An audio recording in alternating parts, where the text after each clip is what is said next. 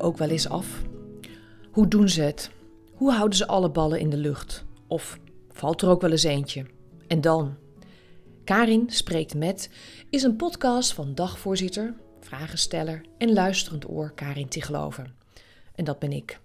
Iedere week spreek ik met mensen bij wie ik me afvraag hoe doen ze het? Hoe schrijf je nou dat boek? Of hoe leef je met een chronische ziekte? Hoe doe je het in de politiek, in je eigen leven, in je winkel, in je gezin? Hoe houd je je leven spannend en blijf je creatief? Ik kijk graag achter het plaatje, om er zelf ook weer van te leren. En jij misschien ook wel. Als je mijn podcast leuk vindt, ideeën of tips hebt, bijvoorbeeld voor een nieuwe gast, dan kun je die mailen naar contact.karintigeloof.nl. Karin met een C. Ik ben benieuwd naar je reactie.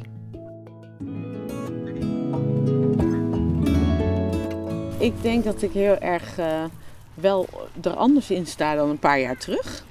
En uh, hoe doe ik het? Is, is heel erg nu voelen waar de stroom gaat en niet uh, de kant op willen buigen waar ik het op wil hebben. En dat voelt eigenlijk zo lekker. Ik bedoel, het is zo simpel als het verschil met de wind meelopen of tegen de wind in.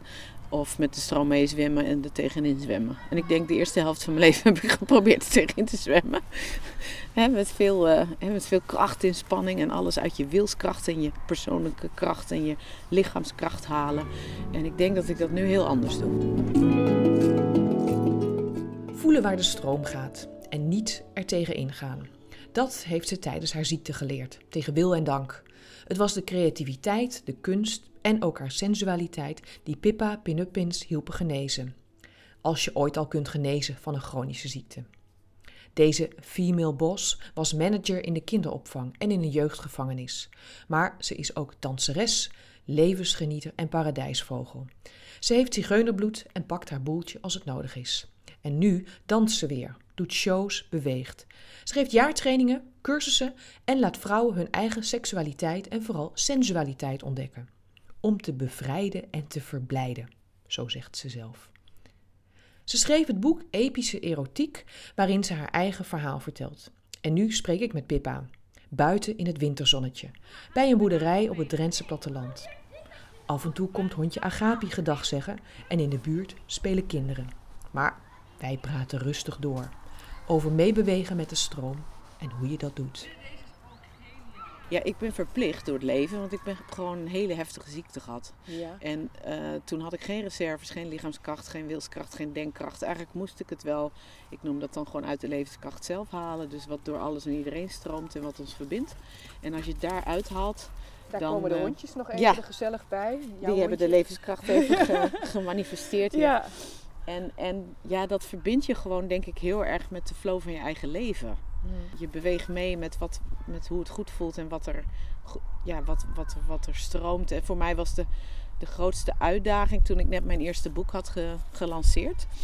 Uh, epische erotiek. En twee weken daarna was de total eigenlijk totale lockdown hè, voor auteurs. Ja, ja en, want dat was uh, eind februari, begin maart. Ja. ja. en ik, had een, ik heb het precies wel één keer kunnen doen, gelukkig, met een uitverkocht theater. En toen, ja, ik had drie maanden voorbereidingstijd van de show. En toen uh, gingen alle bibliotheken dicht, alle boekhandels, alle theaters, alle shows werden gecanceld, alle interviews.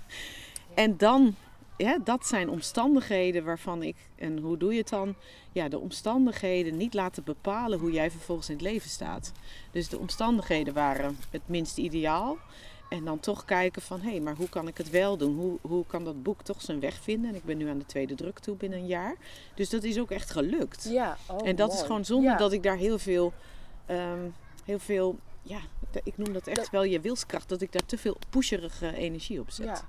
Want heel even terug, hoe ja, oud ben jij? 48. 48. En je, bent, je zei je bent heel erg ziek geweest. Wil je vertellen wat je hebt gehad? Ik heb uh, neurologische uh, Lyme gehad, stadium 3. Omdat het vier jaar lang uh, verkeerd gediagnosticeerd oh, is. En eh, bij mij zo heftig dat ik aan infusen kwam te zitten. Verlammingen, hele heftige pijnen.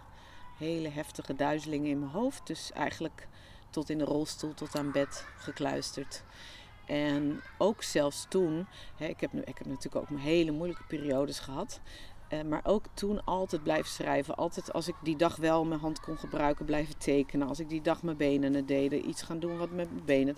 En daar word je zo flexibel. Ja, ik werd er toen wel eens krankjoren van, maar achteraf zie ik van, joh, het heeft echt zulke onschatbare, hè, parels van zulke onschatbare waarden achtergelaten. Omdat je elke dag opnieuw jezelf moet uitvinden. Omdat de neurologische ziekte zich elke dag anders manifesteert. Dus je kunt niet zeggen ja. van, oké, zes jaar lang kan ik mijn benen niet gebruiken. Nee, zes jaar lang was het elke dag anders En kijken wat, wat er, in mijn hoofd of in mijn lijf werkte. Ja, En daarmee zes jaar lang zeg zes jij. jaar lang, Ja. dat is echt lang. Dus als Ja. ik mensen hoor klagen na zes maanden quarantaine, dan denk ik altijd, joh, piece of cake. maar echt gewoon van, hé, hey, bijvoorbeeld, stel dat je altijd heel erg outgoing was en je komt nu in deze periode terecht. Kijk eens of je dan, hè, dat je meer aan lezen toe kan komen. Of in plaats van je wilskracht van, maar ja, maar ik wil per se nu dit. Net als toen met mijn boek, hè, daar zat Ja. ik de eerste twee weken ook wel even in. Ja, Van, ja, maar ik heb die ik show wil in dat, pub- ja, ik wil- dat moet eruit. ja, en, en het had ook veel sneller kunnen lopen, omdat er heel veel tours door Nederland gepland stonden. Maar ja, dat kun je heel erg willen. Maar het leven wil even wat anders. En ik geloof dus dat, dat als je met dat leven wat meer mee beweegt. En daar ben je natuurlijk ook wel danseres voor, met het ritme Ja. meebewegen. Want jij was daarvoor, voor je ziekte, was je ook al danseres. Ja, ik, was, Ja. Ik, ik, ik heb allerlei in het management gedaan en teamtrainingen. En ik, was, ik heb mijn masters in danstherapie en niet-westerse dans. Dus eigenlijk heb ik Afrikaanse dans gegeven, buikdans geef ik nog steeds, burlesque. Ehm, eigenlijk alles waarmee je het lichaam verblijdt en bevrijdt, noem ik het altijd. Waarin mensen zich bevrijd en verblijd voelen. Ja, en, en dan juist heb je het over dat, en dat lichaam van jou, dat wilde dan even niet. Nee, dus Ja, dat was wel een super Want dat is confrontatie. dan precies waar, Ja. wat jouw wezen is. Ja. Dat voelde eerst ook zo hoor. Het voelde echt alsof ik mijn identiteit kwijt was. Ja. De, de, en, en daarin merkte ik dus, oh, wat heb ik veel. ehm, en dat merken mensen in deze tijd ook. Wat heb je veel ehm, eigenwaarde verleend aan die, aan die persoonlijkheid. Die blijkbaar gekoppeld zat aan het dansen, het bewegen. Altijd in beweging kunnen zijn. Vrijheid, onafhankelijkheid zat heel veel van mijn identiteit in. En ik was afhankelijk van alles. Ik kon zelfs mezelf niet meer douchen. Hè? Dus eh, ik moest met de zorgtaxi, kon niet meer rijden. Ehm, kookhulp, eh, huishoudhulp, eh, verpleeghulp. eh, verzin het. En ik heb daar hulp voor gehad. Van totale onafhankelijkheid Ja. naar totale En hoe afhankelijkheid. was dat voor jou dan om, eh, om die hulp, heb, ja die moest je natuurlijk vragen. En Ja. als je dan inderdaad heel zelfstandig bent en onafhankelijk. Oh, killing. Ik kan wel zeggen, ja, dat is me heel goed gelukt. Oh nee. Nou, maar het was afschuwelijk op dat moment. Maar het is nu wel zo dat ik nu sneller eh, die stap zet. En, en niet meer vanuit de afhankelijkheid en ook niet meer vanuit de onafhankelijkheid van, oh, ik doe alles wel alleen. Eigenlijk ben ik in een soort nieuwe, ja, ik noem het altijd een soort driehoek van, ik ben in dat bewustzijn terechtgekomen van, je kunt en echt helemaal in je autonomie staan en toch het samen doen. En dat is eigenlijk de, de, de keus of de, of de uitkomst die deze twee posities in mijn leven mij hebben gebracht. Totaal onafhankelijk was ik, echt op alle fronten. Mhm. Geen partner, geen, ik kreeg geen alimentatie, ik werd niet onderhouden door iemand. Gewoon volledig onafhankelijk. Naar volledig afhankelijk en nu hè, je eigen ruimte voelen, je eigen persoonlijke ruimte, je eigen autonomie pakken. En toch ook hulp vragen. Dat doe ik ook gewoon nu. Mhm. En dat, doe ik veel sneller nu. Van hey, niet als ik eerst al helemaal back-af ben, maar gewoon hey, ik heb sparring nodig. Of ik heb even nodig om met iemand te praten in hetzelfde werkveld. Of ik zit bijvoorbeeld nu ook in een Lefwijf netgroep. Hè, dat, ik heb een boek Een lef- als mede-auteur Ja, ja, heb ik ja. het Lefwijf uitgegeven samen met een vijftig anderen. En nu hebben we ook een groep gemaakt van al- allemaal zelfstandige ondernemers die elkaar willen versterken, elkaar willen opbouwen. Dus ik ben me nu veel bewuster van welke voeding heb ik zelf nodig. In plaats van dat ik alleen maar aan empowerment voor anderen doe. Hè, want dat doe ik Ja, eigenlijk. Van vrouwen, Ja. vrouwen empoweren. Maar ik moet natuurlijk zelf dat ook blijven. Dat is een cyclus. Ja. Ik moet niet alleen maar dit doen of alleen maar dit. Maar het moet doorstromen. En wat is dan, als je kan je dat uitleggen, want eh, ehm, ik heb dat zelf, ben zelf ook zelfstandig ondernemer natuurlijk. En dan moet je het allemaal zelf doen. En je wil onafhankelijk zijn, Ja. op je eigen benen staan. En de Ja. ene keer lukt dat beter dan de andere keer. Dat evenwicht daarin zoeken. Van hoe, hoe doe je dat? Dat je wel ook hulp vraagt en tegelijkertijd wel jezelf blijft. Ik denk dat dat juist een vrouwenkracht is. Als ik kijk naar.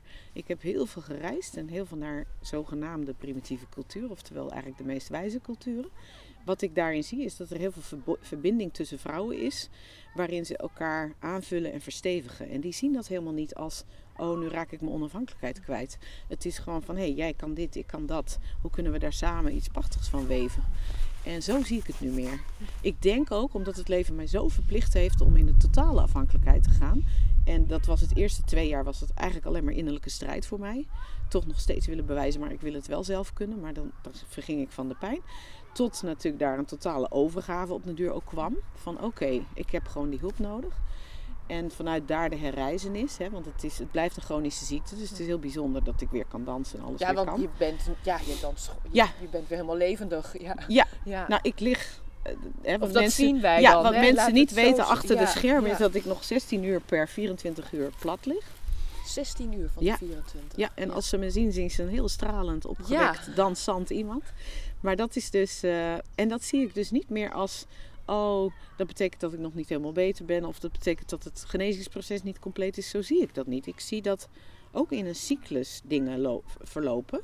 En dat dit blijkbaar nog heel goed voor mij is. Om zo vaak hè, met mijn boekjes en mijn eigen voeding en mijn rust in mijn rug. En voor mij is het goed. Ja. En ik heb, ook het, ik heb het ook echt fijn met mezelf als ik, ja, als ik boekjes lig te lezen midden overdag. En dan ga ik weer door naar de actie. Ja. En eigenlijk leer ik dat nu vrouwen die allemaal het gevoel hebben dat ze achter zichzelf aan hollen. Van ga wat vaker gewoon helemaal plat op je rug, handpalmen open, hè, voeten naar buiten. En ga gewoon dat vijf keer per dag laat je even op. En voel ook met je lichaam ja. na ja, want wat de activiteit met ja, je doet. Ja, vrouwen zijn natuurlijk heel erg geneigd, even heel gechargeerd, maar om heel veel te geven. En heel veel te Ja. hollen. Ja, Ja, en ook, ook zo van, oh, we moeten er ook nu bij horen en we moeten presteren en we zijn even goed als mannen. Er zit nog steeds een soort, hè, nog steeds een soort bewijsdrift in.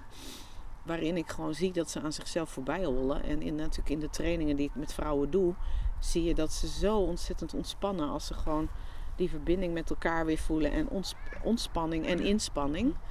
En de aanspanning een beetje kunnen laten vieren. Ja. Eigenlijk zijn heel veel vrouwen aangespannen, voortdurend. Waardoor het ook heel moeilijk is om tot die blijheid te komen van geest. Want als je lichaam de hele tijd die, die, in die kramp zit Ja. of in die actie.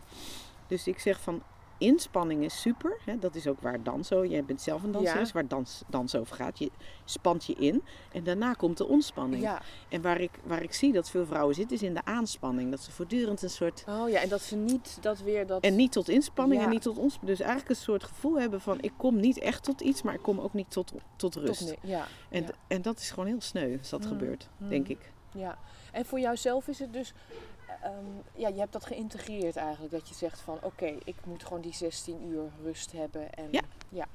Ja, Ja. Ik, vind, ik geniet er zelfs Ja. van. Als ik dan bijvoorbeeld gedanst heb, denk ik, oh heerlijk, straks even naar mijn bed. ja, ik geniet Heerlijk. ervan. En, eh, oh, wat goed. ja, en ik wil gewoon, als ik ergens ben, optimaal aanwezig zijn. Ik wil heel graag optimaal geven wat ik te bieden heb.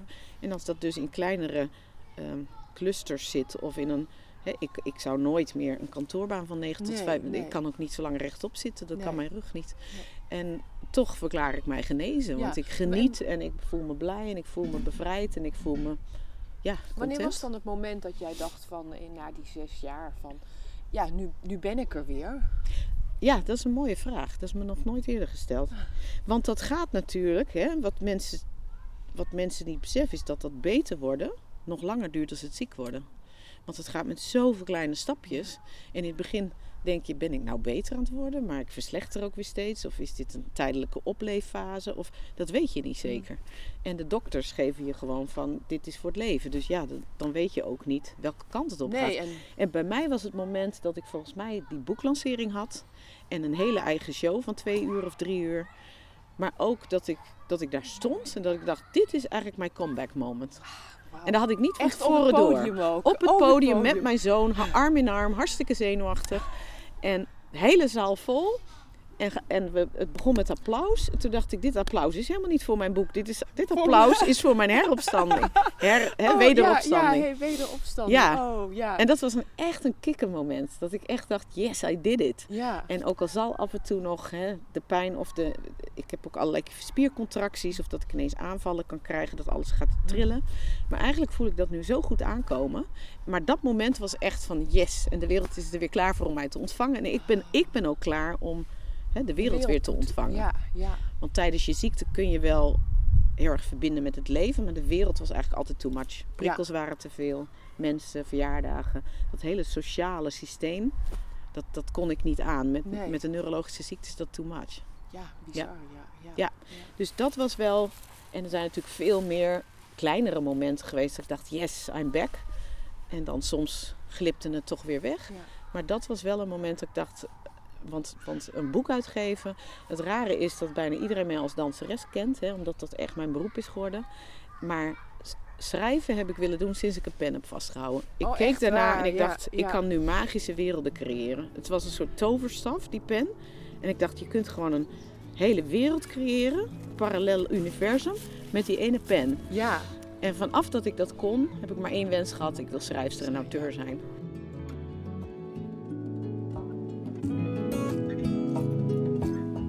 En dat is haar gelukt.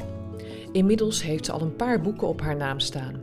Begin dit jaar verscheen Epische Erotiek, een zinderende persoonlijke love story met een boodschap.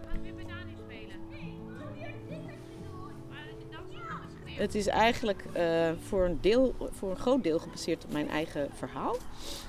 Dus waar gebeurt. Maar ik heb het geschreven als een roman dat gewoon lekker, lekker leest. Met veel humor. Maar ook met... Ik had hem natuurlijk al moeten lezen, hè, maar eh, dat De- komt nog. Komt nog. Maar mensen zeggen dat ze veel om moeten lachen. Maar ook echt om moeten huilen. Want het gaat eigenlijk over de reis van een heldin. Die dus ook ziek is. Die danseres is. Die helemaal met verlamde benen. Met rolstoel en al. eh, op reis gaat naar Lesbos om te herstellen. Daar haar een grote liefde ontmoet. Een Turkse man. En daar leert tango dansen. Waar ik jou dus van ken. van de tango dans. Ja. En voor mij was dat tijdens mijn ziekte was zo wiebelig. Dan stond ik helemaal te wiebelen en hij wist dat. Dus hij ging dan heel stevig staan. En ik ging, dat was mijn eerste, na zes jaar of vijf jaar, ik weet niet wanneer ik daar precies mee begon, was het mijn eerste danservaring weer. En daarvoor stond ik altijd krachtig op eigen benen. En dat was ook heel erg in het samen.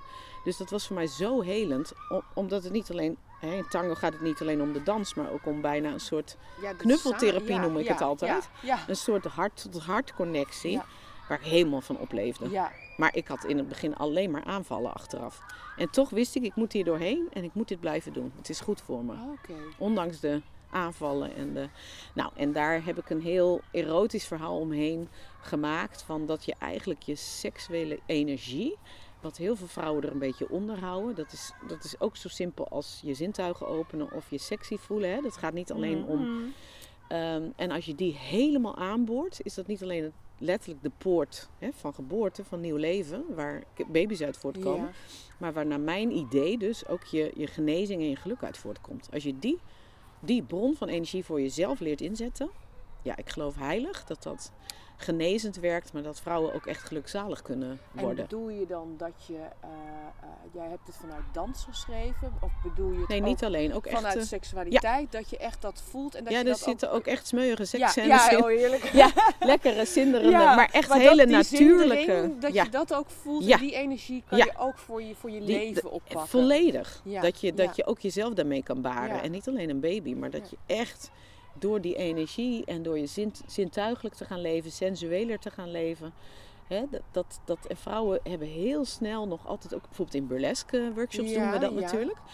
En vrouwen denken heel snel van, oh, ik, moet dan gaan pleasen of ik doe het voor een man. Of, dat is helemaal, wij zijn helemaal geprogrammeerd daarin. Ja, Ja, en wat het leuk is van burlesque natuurlijk en ook buikdans, is dat dat echt vanuit die godinnenrituelen nog stamt. En ook vanuit het feminisme van nee, je doet het voor jezelf. Ja, maar dat Je is bevrijdt wel het jezelf. bijzondere, hè? dat weet ik van Arabische vrouwen. Die hebben altijd, die maken zich ook mooi voor elkaar. Ja, En die gaan dan met elkaar zichzelf. lekker. eh, Helemaal. Ja, en, met, met voor En dat is in mijn Ja. workshops ook. Iedereen tut, elkaar, tut zich op, maar er is geen man te bekennen. Nee. Dus eigenlijk doen ze het voor zichzelf Ja, en elkaar. Prachtig, ja. Mooie gewaden aan, veren op hun hoofd. En dat zien ze al als feestje. Ja, Burlesque is mijn feestje. ja. En wat even burlesque, wat, wat, want dat, jij hebt dat al Ja. over veren. Ja. En, eh, Nou, je hebt heel veel stijlen burlesque. Eh, burla, het komt van het woord burla, Italiaans grap. Dus eigenlijk is het bedoeld als grap en als knipoog. En wat eigenlijk de vrouwen denk ik heel erg weer kunnen terugclaimen is dat sexiness niet serieus hoeft genomen te worden. Dat je het gewoon met een grote vette knipoog en vooral met heel veel... eh, in mijn boek beschrijf ik ook hè, wat ik als de gouden geluksdriehoek in je leven zie. Dat is liefde, lust en lol verbinden. Dus dat je, je je sensualiteit, alles wat maar met lust te maken heeft, maar ook levenslust, je liefde, maar ook niet vergeten je lol. Dus alles waar je van gaat schateren, van gaat lachen, gek doen, de draak steken met je eigen sexiness, met je eigen wulpse vormen. En dat zie ik vrouwen doen bij burlesque. En Oh, natuurlijk leuk. gaat het ook een stukje over optutten en gekke kostuums aandoen en ding, het is nooit de art of pleasing, maar altijd de art of teasing. Dus dingen openen, ehm, laten mooi. zien, maar je bent nooit helemaal naakt. Dus je, doet wel eens wat uit, maar er blijft altijd weer Ja. laagjes onder. Ja, En het is echt als, als feministische beweging voor 1900 al ontstaan. oh, echt waar. in het ja. circus. Ja, Dus het is eigenlijk de voorloper van onze. Maar heel erg nog met het lichaam erend erbij. Niet een feministische beweging vanuit het hoofd. Van we moeten even slim en even gestudeerd en even. en wat voor vrouwen komen daarop af Alle dan? soorten. Alle soorten? Ja. Dat is echt, daar heb ik me heel erg over verbaasd. Van, eh, van jonge meiden tot, tot, tot. Ik heb geloof ik iemand. Er, er is, zijn 60-plussers, er is 70-plussers. Dik, dun, oud, jong, wit, zwart, alles komt erop af. ja. Ja. Ja. Oh, mooi. Ja, heel mooi. Ja. Ja. En dat is met ja. buikdans eigenlijk ook zo. Want het zijn natuurlijk ook hele ja, mooie vrouwelijke manieren Ja. van bewegen. Ja, Ja. En je, je maakt je lichaam zeg maar, op alle gebieden maak je, ze, maak je je lichaam vrij. En dat heeft Mhm. natuurlijk ook effect op je geest. Ja. Als je zo vrij in je lichaam zit, denk ik ook dat je van nature makkelijker beweegt in je leven. Letterlijk en figuurlijk. Ja, ja. Ja. Hey, en dan denk ik nog even aan jouw boek. Want ook Ja. in die periode dat je dus zelf ziek was, schrijf je dit verhaal. Maar kan je er zelf eigenlijk ook waarschijnlijk niet echt bij? Bij je eigen, je eigen lichaam, je eigen seksualiteit? Totaal kon ik erbij. Oh, totaal? Ja. Oké. Ja, het gekke was juist door denk ik in die totale onafhankelijkheid te moeten, in die totale afhankelijkheid, ben ik eigenlijk juist mijn seksuele power on- heb ik daar ontdekt. Die ontdekte ik niet in mijn onafhankelijkheid. Want ik had Nee. niemand nodig. Ja. Ik had ook geen seks nodig, geen Nee. mannen. Ik had gewoon niks nodig. Ik kon het allemaal uit mijn eigen tenen halen. Mhm. En in die afhankelijkheid en hè, verliefd te worden toen destijds op die Turk, was het. En we hadden gewoon een gigantische eh, connectie daar. Mhm. Ehm, ja, daarin kwam ik juist tot mijn overgave. Oh, ja. En die passie heb ik altijd al gehad. Maar die overgave die je ook nodig hebt, hè, aan je, niet eens zozeer aan de ander, als wel aan je eigen lichamelijke extase, Ja. daar je aan durven overgeven. En ja, dat was voor mij de genezing juist. Dus ik heb, ben daar gewoon helemaal voor gegaan. Ja. Inclusief aanvallen en rare dingen achteraf. Ja. Ja. Ja. Dus daar, daar, nou ja, en dat maakt het verhaal ook best wel bizar. Dat mensen er ook om moeten lachen. Want dan hebben ze net een zinderende, zinderende seksscène. En vervolgens lig ik met een aanval in Oh, bed. En dat beschrijf ik dan ook. En dat ik Maar dan dan toch heb je wel die doorga. lekkere seks Ja, precies. Ja. Ja. Oh, wat Ja. goed. Ja. Ja. ja. Je krijgt dus echt vrouwen van allerlei... eh, Ja. Wat zoeken die bij jou? Hoe komen ze bij je? Ik denk bevrijding. Ja. Ik denk dat ik, eh, dat ik daar wel heel erg voor sta. Dat ik dat ook uitstraal. En ook heel erg blijheid. En dat klinkt heel simpel. En het is misschien ook heel simpel. Maar ik zei vroeger altijd dat ik mensen blij wil maken. Ik denk dat wel meer kinderen dat gevoel hebben. En ik, ik doe dat nu.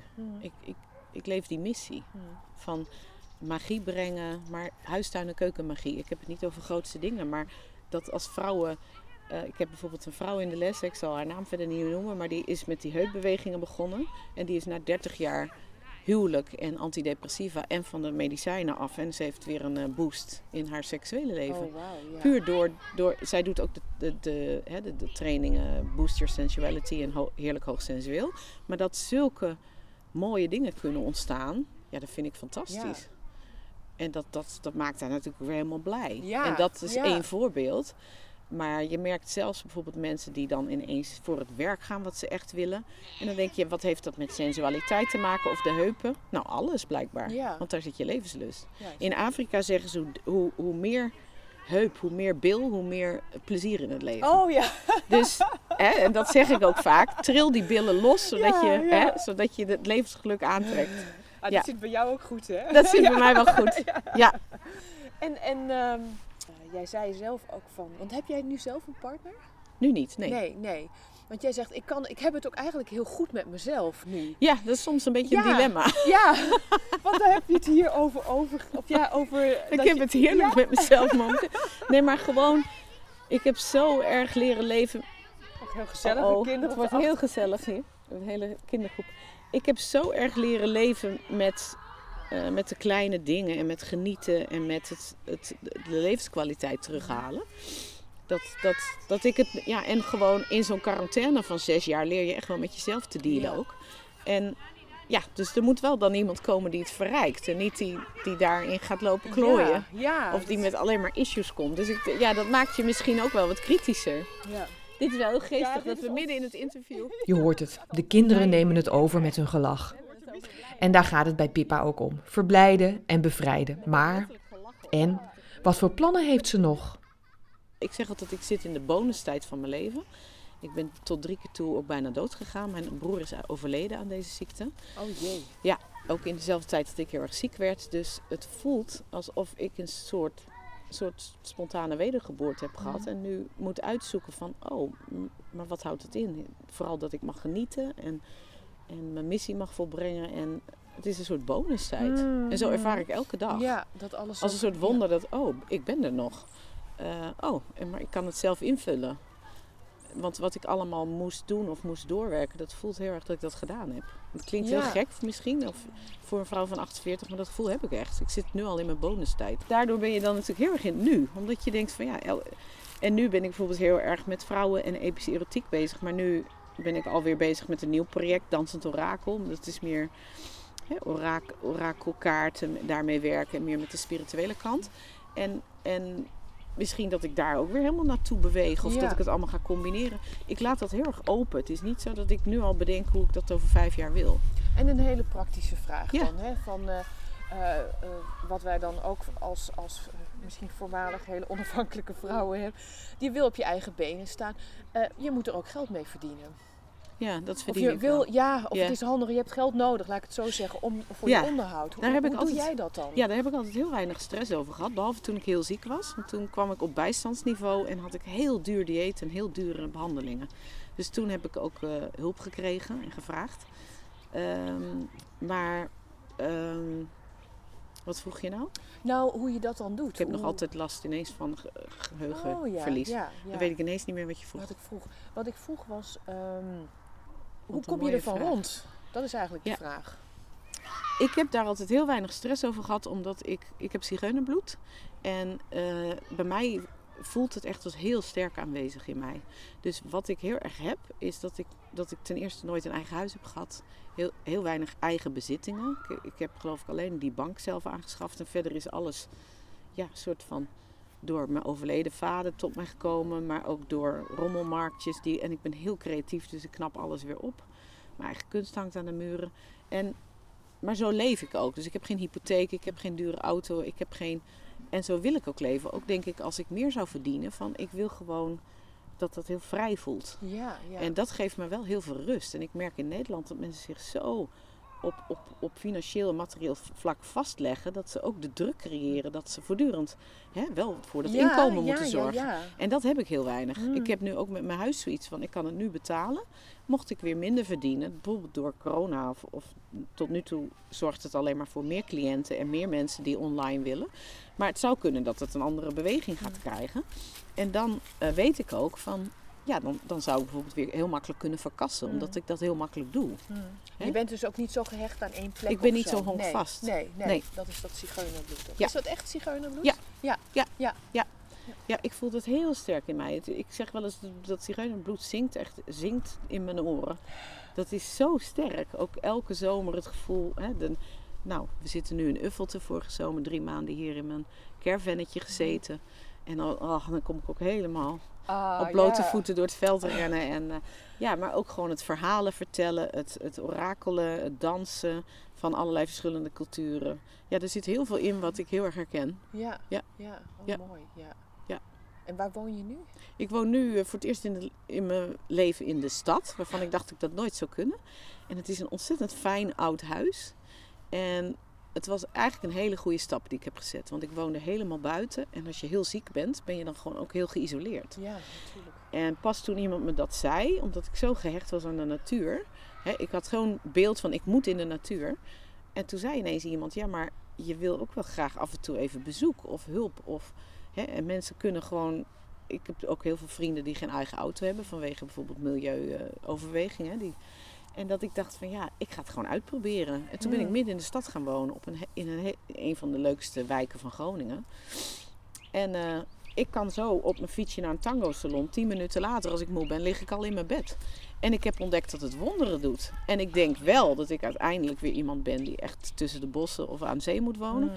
Maar voor nu eh, was het echt, was het gewoon ideaal. ja. Echt ideaal. En iedereen zo makkelijk dichtbij. En zodra je moe bent, ben je in 10 minuten thuis. In plaats van dat je nog moet rijden of op een zorgtaxi moet wachten. Of het hele gedoe eromheen Ja. valt even weg. Ja. Ja.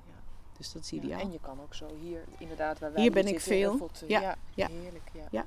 Ja. Wat is jouw wens nog? Wat zou je willen gaan doen nog?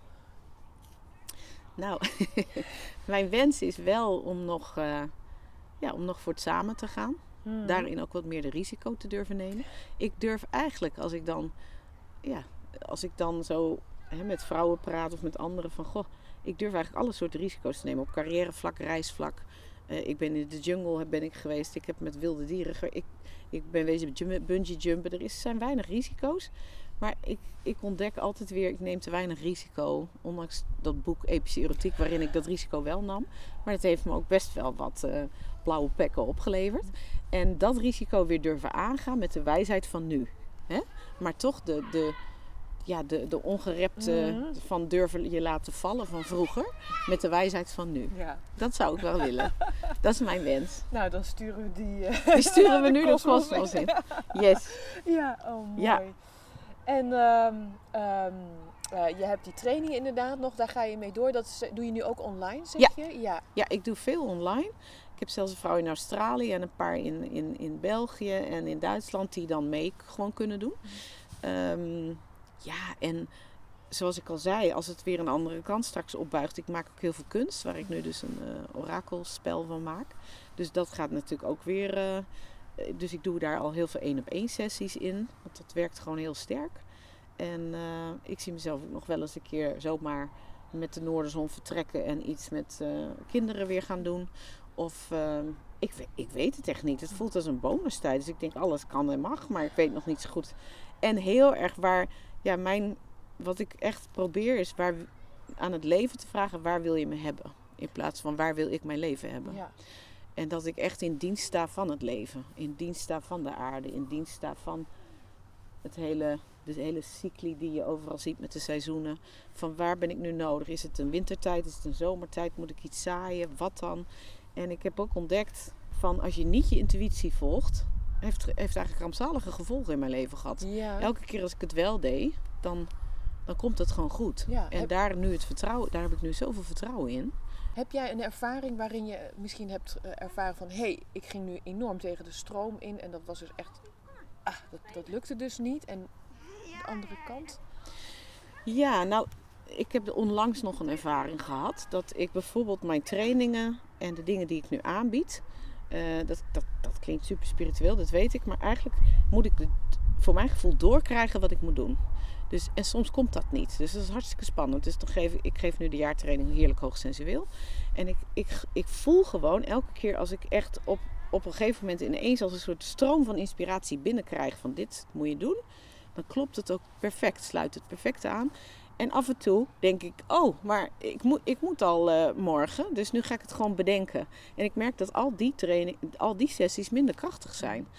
En dus dat is heel praktisch. Maar ook als ik ineens bedenk van, oh, ik ga die kant op met mijn werk. Of ik ga nu eens even die trainingen opzetten. Loopt voor een meter. Nee, echt niet. Nee, en- Terwijl dit boek voelde ik heel erg, dit moet ik doen. En eigenlijk was alles tegen dit boek. Alle, eh, fysieke afstand was ineens de norm. Terwijl ik epische erotiek schrijf. Ik had het eigenlijk over... Van bij ga, kom bij elkaar. Dus echt zo, zo ironisch. Ik kon er later ook echt de lol van inzien. Van jee, dit, is- dit is echt, dit kan ook, dit gebeurt weer bij mijn leven. Mooi. Maar eh, ja, daarin toch zien van eh, dat dat samen kan. Ja. En dat dat boek dus toch zijn eigen stroom kan volgen. En dat betekent niet, want wat mensen het soms mee verwarren, is dat je dan maar moet afwachten tot er een stroom is. Ik zeg altijd, je moet de stroom wel op gang helpen. Oh ja. Ja, dus bijvoorbeeld in je lichaam kun je heel lang wachten op de stroom. Maar als je gewoon je billen lostrilt, dan, stroomt sne- dan gaat het sneller. Dan voel je hem sneller. Dus ik geloof wel in dingen doen. Ik geloof wel in kijken naar het water lopen en ook dat daadwerkelijk in die stroom springen. Ja, Ja, Ja, je moet je natuurlijk. moet niet aan de het is niet een soort staan. van ik wacht op de stroom, maar er is verder geen water of stroom te bekennen. Zo Nee, werkt het niet. Nee, nee. En ik denk dat sommige mensen hem zo een beetje wel eens opvatten. Oh ja, ja. Ja. Ja, Dus je moet wel ook actief erin durven, durven, ja. ja. durven duiken af en toe. En dat is hartstikke Maar dan moet je spannend. die, die stroom ook wel weten waar die is. Precies. En dat weet je misschien Nee. niet altijd. Nee. En wat ik ook mooi vind met de danstherapie, eh, zeggen we vaak van. eh, eh, mensen zeggen, ik weet niet of je dat herkent, maar heel veel mensen zeggen in deze wereld: ik wil meer in de flow leven. Hmm, ja. En dan zeg ik dat kan niet, want je leeft niet onder water. dus je kan dat wel willen, maar eh, jij bent de flow. Want jij bent van ik weet niet hoeveel procent gemaakt van water. Ja, 80 Dus het enige wat je Ja. kan doen is, is, is in je eigen flow leven, die je dus in je lichaam draagt. En de flow om je heen kun je wel vergeten, want het leven zit vol obstakels. Alleen al deze deur, een drempel, een raam, dat voelt heel vaak niet als obstakels, omdat wij daar nu zo aan gewend zijn. Maar eigenlijk zijn het zijn obstakels voor je levensenergie. Dus als je die wil laten stromen, moet je daar wel actief wat aan doen in je lichaam. Hmm. Daar geloof ik heel En erg jij, in. jij zegt dus echt van dat moet je eigenlijk, of dat doe je vanuit je lichaam. Als Vanuit je lichaam, gaat- vanuit seksualiteit Ja. komen eigenlijk die levenssappen die door een boom heen stromen. Eigenlijk komt dat ja, dan weer gaat dat weer als vanzelf. En da- dus die stroom, ja, de, eindeloos wachten op waar is dan de flow in mijn leven, die is er niet. Want je, ik zeg altijd, je bent een, een, een mens zonder staart, dus je zit niet in de flow. Hmm. Maar je kunt natuurlijk wel die flow ervaren. Ja. We hebben het over eh, bomen en hun sappen. En wat horen we je op de achtergrond? Snoeiwerk, gezoem, irritant. Hou nog even vol voor deze laatste les van Pippa. Ja, heel erg dat liefde, lust en lol.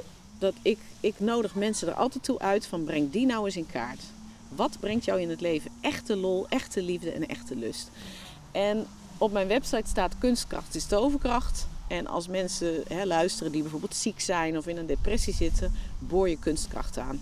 Dat is je scheppingskracht. En dat heeft mij echt door die hele ziekte heen gesleept. Ja, Ja. dat ik die altijd ben blijven opzoeken. Ook toen mijn benen het niet meer deden, dan maar met mijn handen. Dan maar gewoon een andere creativiteits eh, hè, uitlaatklep iets vinden. Ja. ja. Yes. Mooi.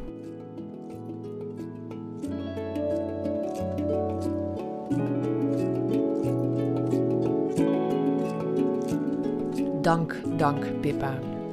Pippa is schrijver, kunstenares en danseres.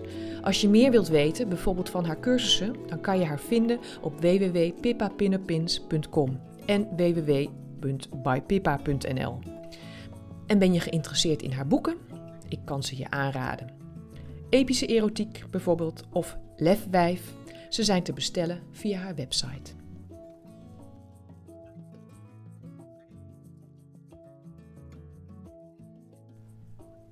Karin spreekt met is mijn podcast.